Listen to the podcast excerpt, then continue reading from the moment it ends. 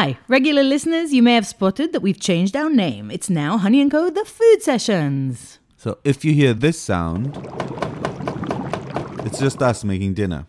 Well, that and the fact that we're not allowed to use our old title anymore. It's just been a bit of a thing, but don't worry about it. We hope you enjoy the show. Just don't touch my kids. Who run this mother? Who run this mother? Who run this mother? Who run this mother? Hi, everyone, and welcome to Honey and Co. I'm Sarit Packer. This series is called Who Run the World? And we're celebrating women in food. Tonight, we have the great pleasure of speaking to Lisa Markwell. She is the editor of the food magazine in the Sunday Times. She then went to study in Leith's Cookery School. The whole aspect of how you can make a life in food without actually ever kind of working in a professional kitchen, we found fascinating. Absolutely amazing character. Hope you enjoy the episode.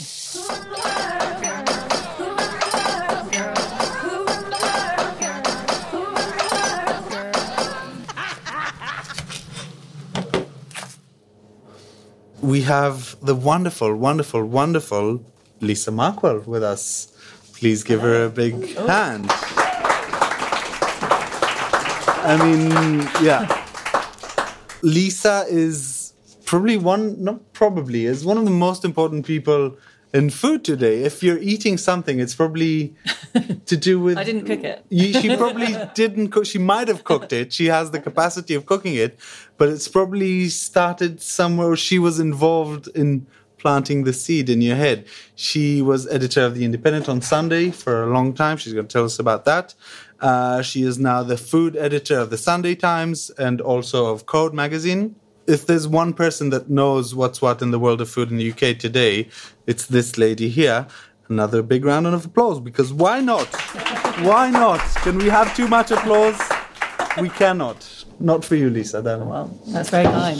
How did you get to this world? How did you? Because you started in journalism, and very early on, you started at 16. I wanted to be a journalist from 14. I knew immediately that's what I wanted to do. I don't know why. It just felt like it was what I wanted to do. I never really wanted to be a news reporter. I just somehow thought I'll just immerse myself. And uh, my school took a bit of a dim view of that. It was a girls' grammar school, and everyone was going to university, and I was like, not for me. No.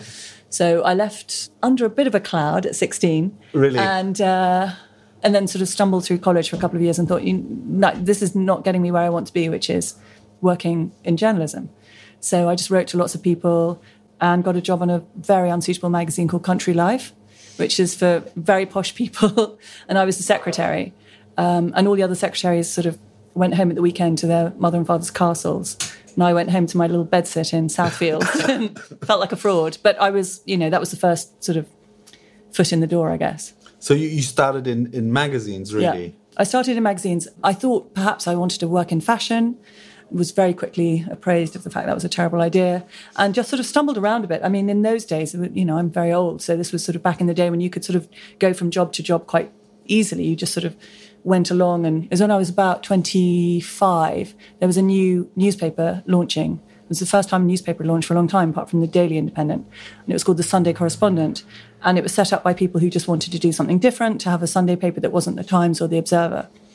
And they said, Do you want to come and work sort of in the features department? And I said, Yes. And thought, This is the world of newspapers. Let's see, let's dip a toe.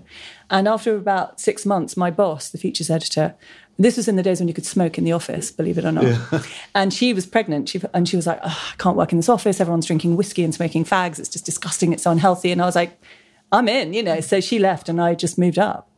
And realized, Where's my fags? I'm taking this show. Yeah. I've never smoked, but I was like, if that's what it takes, I'm prepared.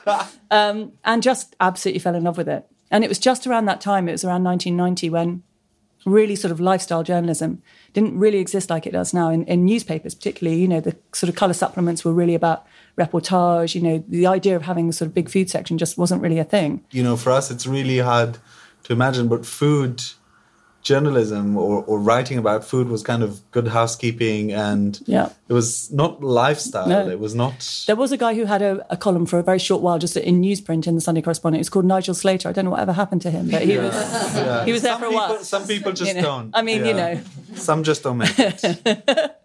that was a really interesting world because everybody there was there because they really believed in the project. And um, it was very, very exciting. And I thought, this is it. I'm in newspapers. I'm working for this amazing company with a lot of real talent Mick Brown, Ian Parker, you know, amazing people, Henry Porter. this is like the heyday of journal Yeah. of print journalism. It was so influential. Yeah. Just the, the sheer numbers of newspapers selling was it was Yeah, in those days, yes. I mean, The Independent, which I then went on to work at the time, was selling millions and millions, not just Yeah. the red tops, but quality papers as well. People realized that actually what you wanted from a newspaper wasn't only news, you wanted to sort of find out about stuff on the weekend, you know, what your life's about, personal finance, travel. You know, it's not just about what has whoever the MP of the day. So, you know, it was a good time to, to be a sort of features journalist. This is when you know you started to see more and more food going into those pages. Yeah. And into the the lifestyle magazine. And is this something that you immediately Not really. I mean, I liked it. I liked cooking. I had a boyfriend who liked eating, and so and I sort of quickly learnt to cook. Um, but at the time, um, I was sort of shifting around from here to there, and I ended up at the Daily Independent, and I was editing the Saturday magazine. And there was a guy there who was the chief sub editor, which is the person who fits all the copy on the page, um, called Alan Jenkins. Uh, He- he his- also yeah, I mean, kind I don't know. Yeah, he's just Um, editing hear this his name every now obscure. Yeah, Observer. Food Monthly Yeah. magazine that nobody reads. yeah. but the the food columnist at the time, and it was just when um, I think that beginning idea that chefs actually had really interesting information to impart, like you say, the good housekeeping sort of idea of of cookery was very much home cookery. It was really you know about those sort of home cooks and sort of baking, and newspapers started to see a different way. And so Simon Hopkinson. Um, who's an amazing chef. If anyone's got his books, I mean, they are just genius. And he'd been at Bibendum and then stopped doing that. So he was writing for The Independent. Alan left to go and work for some obscure newspaper called The Observer. I mean, why? Um, and Never so I catch. It's never gonna yeah. catch. So Yeah. I sort of, uh, um, for want of someone else doing the job, took over sort of looking after Simon Hopkinson, and that was just that was it. Yeah, He spoke so beautifully and eloquently about food. He cared about the provenance of the ingredients. You know, he was meticulous about the recipe testing. I was like, this is great. You know, this He's is such a good writer Yeah. as well. it's Like, such a passion, and I want in. I want. I want more of that. And so I suppose that was the beginning. So then the restaurant critic of the Independent on Sunday, where I'd sort of shimmied over, filed a review which was completely plagiarized, and it was about an hour before the paper was going to, or the magazine was going to press. And I was like, what am I going to do? Because I googled it. I thought no, he was very slapdash, and he hadn't put in the opening hours of the restaurant or some such detail. So I googled it, and I was like, wait a second, that's like the same words. It was his own review, but he'd basically just sent me a review he'd written five years before. just- yeah. Oh wow. So I fired him uh, and thought, well, now who's going to do it? So I gave myself the job. I mean, who wouldn't want to do that? You know, it was a. But is this this is what I'm always curious about? I mean, I think everyone has the kind of, you know, the restaurant critic dream that you Yeah. say, oh yeah, you get to stuff your face in the best restaurants, and everyone treats you like a king, and you get paid for it. But it, is that really a plum such a plum job, or is it like? I mean, I could say no. No, it's it, it to do it well, and and I would never pretend that I was up there with you know Adrian Gill, Marina, who I work with now.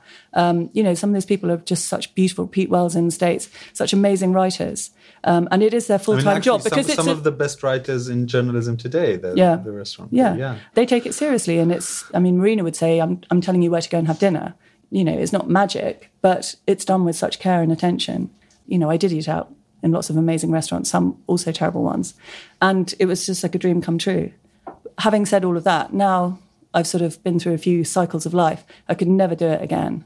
Really? Never, because now I, I've worked in some kitchens, and so even if the food is diabolical, you know, there's still people out the back washing the pots and trying to season the food, Yeah. and you know, they're working really, really hard. It's their livelihood, and you just come in and say, "Oh, that's crap," you know, and the music's too loud, or you know, the fish was too salty, and I just I've lost my edge.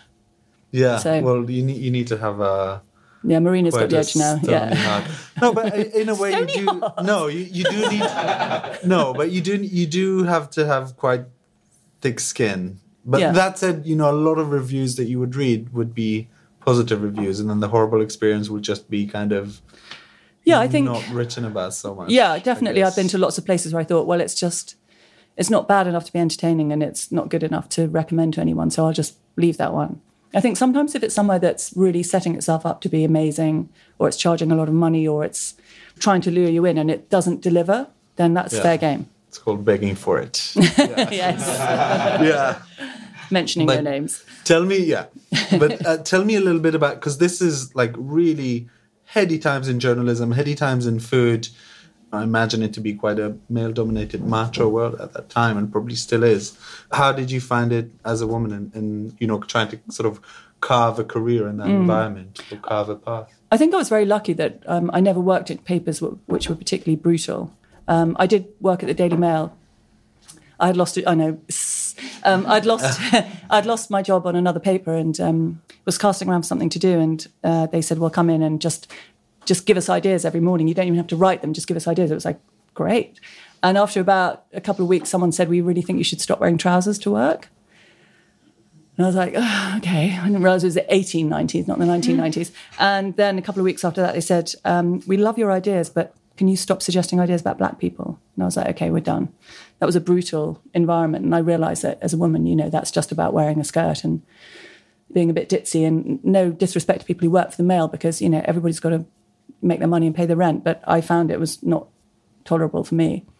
So I was really lucky to find the Independent and for the Independent to find me because there it was a little bit less of that sort of male idea. And also, you know, papers were changing. Yeah, So I think that idea of hard news, you know, being first there, like fag in the mouth, you know, bottle of whiskey going down to Scotland Yard and getting the scoop, that was sort of changing. this is how I imagine it. Yeah. I mean, and it In my rea- head, it's like It really was like that, and it probably still is like that sometimes. You know, the people who do go and sort of knock on doors and do, you know, that relentless, amazing investigative journalism. But people were starting to not get their news from newspapers. I mean, nobody wants news that was written about at eight p.m. at nine o'clock the following morning. You know, the the world has changed in those twelve hours, and so it became much more about the analysis and about lifestyle, Yeah. as we would call it, which some people see as a bit of a derogatory word, but I think you know that is that is life.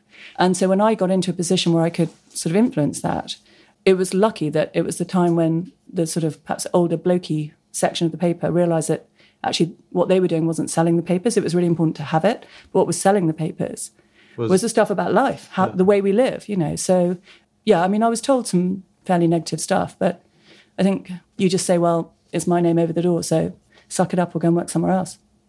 So you find actually that having kind of a maybe different perspective and not coming from the ranks of you know the whiskey drinking, fag Yeah. smoking, kind of allowed you to see things differently or to give that fresh perspective. Definitely. I mean, I don't know if I saw it as, as a fresh perspective or like a woman's perspective. I just saw it as like a human perspective. So, I mean, I've talked about it a bit before, but famously, when the um, ISIS were beheading all of the a British aid worker was beheaded, and it happened on a, late on a Friday. So on Saturday for Sunday, we were like, "How will we report this?" And I said, "Well, I think it's really important we don't show any photographs." And all of the other papers were like, well, we're going to show the photographs. And because I tried to get everyone to do a sort of mass thing. And the other papers, all of which were edited by men, wouldn't agree. So I said, well, I'm going to do it. And so we just blacked out the front page. And, you know, I was like, nobody needs to see a beheaded body to understand what that's like. And we won a prize for it. And I was, you know, really proud. If I've never done anything else, I feel like that was the right decision. And I think the men who worked with me sort of, that was a bit of a game changer. It was like, okay, newspapers don't have to be a sledgehammer, you know, they can be a wedge. Yeah, and actually, it's a very compassionate thing to do. Yeah. It's a very compassionate choice. Yeah. I mean, which we're all, not, we're it's all not humans. always the default for Yeah. for a publication. Any, yeah. yeah, interesting. Hey everyone, I've been on the go recently Phoenix, Kansas City, Chicago. If you're like me and have a home but aren't always at home, you have an Airbnb. Hosting your home or a spare room is a very practical side hustle. If you live in a big game town, you can Airbnb your place for fans to stay in. Your home might be worth more than you think. Find out how much at airbnb.com/slash host.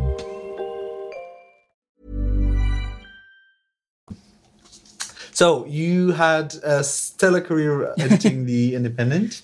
Uh, won all the awards. It was a really important position in, in publishing, and then it stopped. Yes. Then just when I'd So, right, I, I kind of understand how this works, and being a woman editor is an amazing thing. And I had my best ever fan letter was from someone saying, I bought the paper this week. Uh, thank you so much. There were five women on the front page.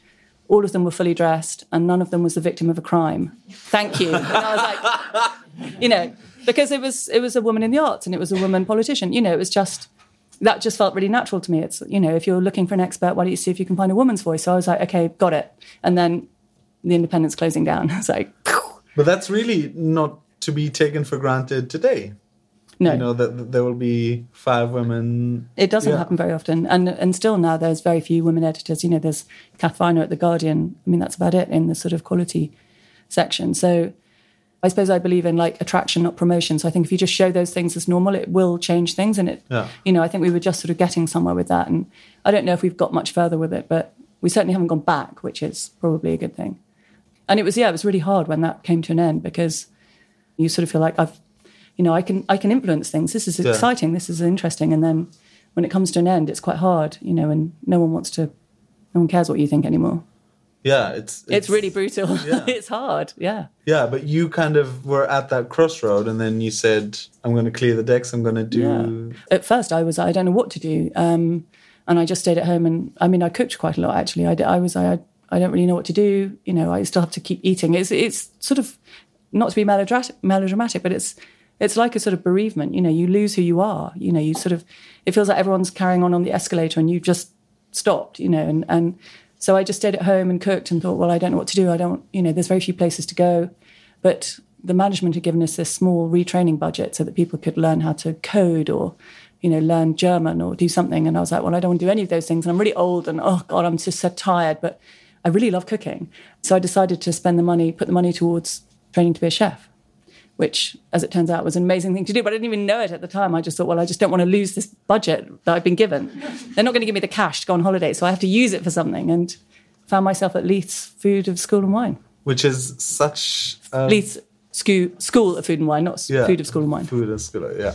Leith's. Rearrange those words. yeah, say, we'll call it Leith's. yeah, it's such an amazing place. Yeah. they're so professional, and you, you do Yeah. learn to be a chef. It's not kind of a No, no, it's not. It's not a sort of ladies. yeah. I think people think about Leith's, and in fact, a few chefs going back to that macho thing. I, I did a few stages in restaurants, and one of them was sort of full of quite sort of blokey blokes, and they were like, "Oh, you know, where are you?" And I said, "I'm at Leith's," and they're like, "Oh, you know, it was just like housewives learning to sort of make a Sunday roast or Victoria sponge," and I was like, you know, no. It's not that expletive, expletive. It's really not. Yeah. You know, it's it's really, really hard work. You're on your feet for eight hours a day. You're working. You know, you do all of your own washing up. You cook everything. Every single thing that you cook is scored. It's every Yeah. stock, every sauce, every pastry, everything. Butchery, the lot. Arriving there, how was your initial impressions? Like, did you say like, "What am I doing here?" or were you just so involved? I had no clue what I was getting into. Really, still like the residual sort of like. I'm heading this team, and you know I know how to do this, and this is what we're going to do in the paper, and uh, you do this, you do this, and and got there, and of course it's not like that at all, and you know they kind of break you down to make you back up if you're like me, you're not green, and yeah, the first few months I struggled because I was like, well, I know how to make an omelette, I know how to, and you don't know how to do it properly. It's really Yeah. good to go back to basics. I found it quite hard to accept that I was just student 51 and I had to do everything exactly the same as everyone else, but it was good for me. I think that was a really good thing to do. Just sort of complete humbling and Very humbling. Reconstruction. Did have a few rows. I did, I did have a massive row with a student who Did you? thought that I'd stolen her loaf of bread out of the oven, which, like- let me tell you, at Leith's is like a big deal. and um, and for the record, I did not steal her loaf of bread. Well, but coming into this environment with your experience of working with, you know, Simon Hopkinson, one of the top chefs in the country, being a restaurant reviewer for what eight years you mm-hmm. you were doing that, probably eaten everywhere that's worth eating and knowing all all the chefs that that are worth knowing. This was really your first encounter with the other side. Very much so. Yeah, I did a few reviews while I was there. I was it was when AA Gill was ill, and the Sunday Times said, "Oh, would I like to cover him?" And I was like, by that point, Not I was stressful. really not stressful. Like, yeah, yeah. Yeah, I mean, only that. like two million people are going to read it, and you've uh, forgotten how to write because your your hands are like cut off all your fingertips with the you know knife in school. And it was the beginning of that feeling of I feel more on the side of the chefs than the side of the critics. I feel like I've crossed a line it's got a lot of echoes with journalism, you know, that real sort of collegiate thing, like everyone's got their station, and unless everybody's doing their thing from the KP up to the head chef, it's not going to happen.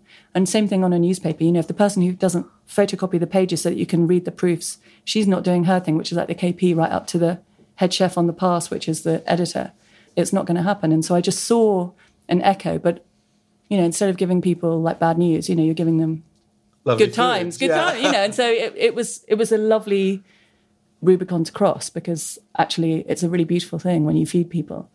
it is very gratifying work and you're very much on the positive side of life of you know feeding people and happiness and lovely things but there is of course kitchens and cookery is also you know notoriously extremely hard mm-hmm. work extremely macho demanding you know physically emotionally did you get to confront with these bits as Oh well? yeah, working on a newspaper, all of those things as well. You know, I'd, I'd work until eleven o'clock on a Saturday night and just go home completely broken. And you know, my children were younger, and they, you know, on Sunday they'd like leap up. Where are we going? And I'd, oh, I just want to, like, just want to sleep. for like another twenty four hours. And, and I think that's very much like being in a kitchen and.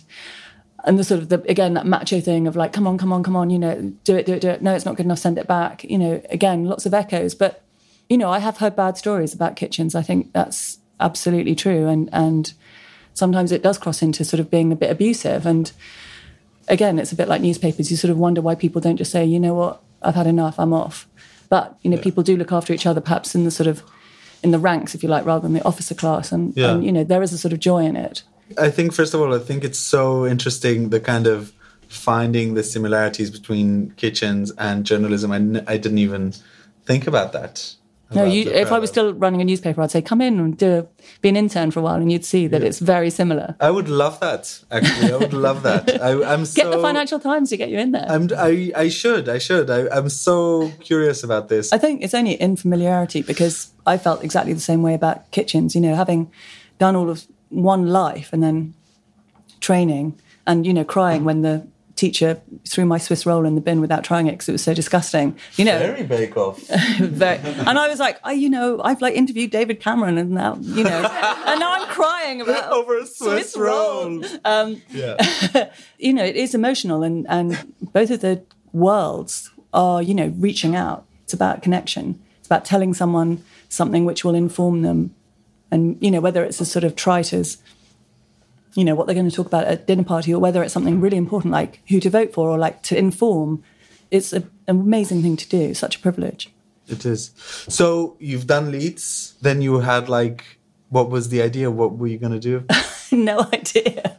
I was going to write a book, which I'm still doing really slowly, about sort of what that's like to go from being a sort of home cook and a kind of person who likes eating and, you know, can sort of slap a few things together to being the person who can be like, sure, yeah, I can do that. You know, Did you read uh, Bill Buford? yes, Yeah, yes, which is really book. interesting reading that now because he spends a lot of time with Mario Batali, who Yeah. obviously is hashtag Me Too, like Yeah. No one talks about him. But it was a really interesting book about immersing yourself in that world, and and I absolutely loved it. I knew I wouldn't do it full time, but I just didn't want to let it go because, like anything, you know, you like a muscle, you know, you just want to sort of keep using it, and Improving so and- improving. So I worked as a private chef for a while, which was quite terrible. It's a lot. it's really hard because also you're on your own, you know. You are on your own and you are not very far from your customers. not very far from your customers in their home. Yeah. It's really hard. And Yeah. they could be amazing. I had a fantastic Canadian family that I worked for for two weeks and 17 of them. And that was my first job. And I was like, Big okay. family. Yeah, big family, extended Yeah. family that all come over to watch Wimbledon and eat, as far as I could tell. And your book was a trusted friend, let me tell you. That sort of whole like Middle Eastern kind of feasting thing, they didn't seem to have a lot of. Yeah. Um, and so they were really thrilled and excited to sort of experience that kind of food. And it worked really well for a big number. And I was like, this is amazing. I could totally be a private chef. It's great. You know, and they gave me a day off and they gave me a bonus and fantastic. And then my next job, the guy was completely terrible. Yeah. And I was like, I'm never going to do this again. And, you know, I, like, I was earning less than a cleaner per hour. I worked it out because I was so meticulous. And I was like, this is ridiculous, you know. Really, I was do I was doing private chefing for a year before we opened Honey and Co. And that was the richest I've ever been in my life. What was made I doing so wrong? much money. You are very fast. It's, it doesn't, you know, 20 years of chefing. Yeah, yeah, Yeah. You know, Yeah. Yeah. No, I was definitely too slow. I found that this year has taught me so much. Yeah. Because you're Yeah. No, they this were right. close That- to your yeah. customer and you Yeah. know what people want to eat. Yeah. You can cook whatever you want, but if people want cookie dough, Yeah. You're going to make cookie dough, Yeah. And also, as I discovered, which I made a lot. like no no matter how much you sort of budget for just make extra oh my god like the time i'd serve this beautiful sort of four course dinner and just like piped the kind of pomme puree perfectly and it was all great and squeezed the last bit into my mouth and then someone came into the kitchen like we really want more of that pomme puree i was like ah you know you so just make Yeah. more make more you Yeah. know But this is, I think, such so informative for your next step, which is your first step, yeah which back- is going back to back, journalism. Yes, I'd worked at the Sunday Times magazine in 1991 and had a really happy time there. It, was, it is a sort of legendary magazine. They asked me to go back and be the food editor. And, you know, I was like, can I do this? Can I go to another Sunday paper, which was sort of my deadliest rival not so many years ago? Um, and I thought, well, yes, I can because like food is what I love. And I've sort of got to know a few chefs and got to really love reading a recipe and just sort of visualizing it. And for that to be a paying job without having to go into a kitchen, amazing. So I was really thrilled to do it, but I didn't want to do it full time. I sort of felt like I still needed a bit of sort of time to do other stuff, write the book, which still hasn't been written, and work for a, a company called Code, which is for people who work in restaurants. And so it was a lovely sort of two sides of the same coin Yeah. sort of you learn about everything that's going on and who's moving and who's doing what and who's planning what restaurant and kind of what the trends are and then you go to the other side which is sunday times readers who are you know a little bit conservative they sort of they don't necessarily want to know about the kind of edgy taiwanese place in dalston you know but they'd quite like to have a good recipe for Have a good recipe. cookie dough. So a lot of people, I'm sure this is what we do whenever we go to the Leith's class. We always say who is going to be a chef in a restaurant, and then three people raise their hand. out of 48 And then we say who's going to have a lifestyle blog, and everybody raises their hand. You probably get a lot of people asking you that want to have a career in food writing. What do you say to them? It's a bit like being a travel writer. You know, everybody wants to do it. Um, it's the loveliest parts of, of life. What I used to say to people when I was in sort of general journalism in the papers was, haven't school at 16. Leave school at 16 Yeah. don't bother with university and all that rubbish um, which i actually still believe is in fact e- weirdly i think even more now than you know 30 years ago if you know what you want to do just get into it like i don't know that a university education sorry for people who have just toiled through years and years of uni Yeah. And we'll pay the. and will pay the debt forever. But Yeah. you know, there's something to be said for people who just sort of come in, you know, at the bottom. And I think if you've been to university and you're sort of in your, you know, your your beginning of your twenties, you're sort of probably your expectation is a little more. And I used to have interns come in and I'd say, look, I'm really sorry, but you know, can you just help me with something quite basic? And they'd say, well, when am I going to write a story for the front page? And it's like, you know, like give it Yeah. five years. You know, it's not going to happen overnight. Yeah, like any journalism, you know, have a have an area of expertise. Have whether it's a cuisine or whether it's you know something that you're really interested in. Because I think whatever it is, I think people will always seek out experts. And if you've got something something you're really interested in, or if you've spent you know a month traveling around Japan or anything else, you know, that's something that is really interesting for other people to know about. You've got that bit of intel. I think just sort of saying I'd like to be a restaurant critic is really not going to fly. Yeah. I mean, there's an awful lot of digital journalism now. You know, those those places will need people to write for them. But I would just p- say, please don't ever write for nothing because it really, Yeah. You want to put value on that. Yeah. Yeah. and yeah. even if it's just a sort of gesture of, you know, I can't give you very much or anything, but it's just like putting a value. It's like accepting that what you have to give is, you know, something worth having. Um, and it's also very hard once you've done something free to then say, oh, actually, by the way, No, you know, you- you know is it okay if you pay pay me. me? They'll be Yeah. like, no, Yeah. Yeah. That's they, not me. Um, I want to say a big thank you to Lisa Markwell for spending the evening with us. It's been so interesting to me, and I think for everyone here, I hope for everyone listening at home, a big thank you, please, for Lisa Markwell.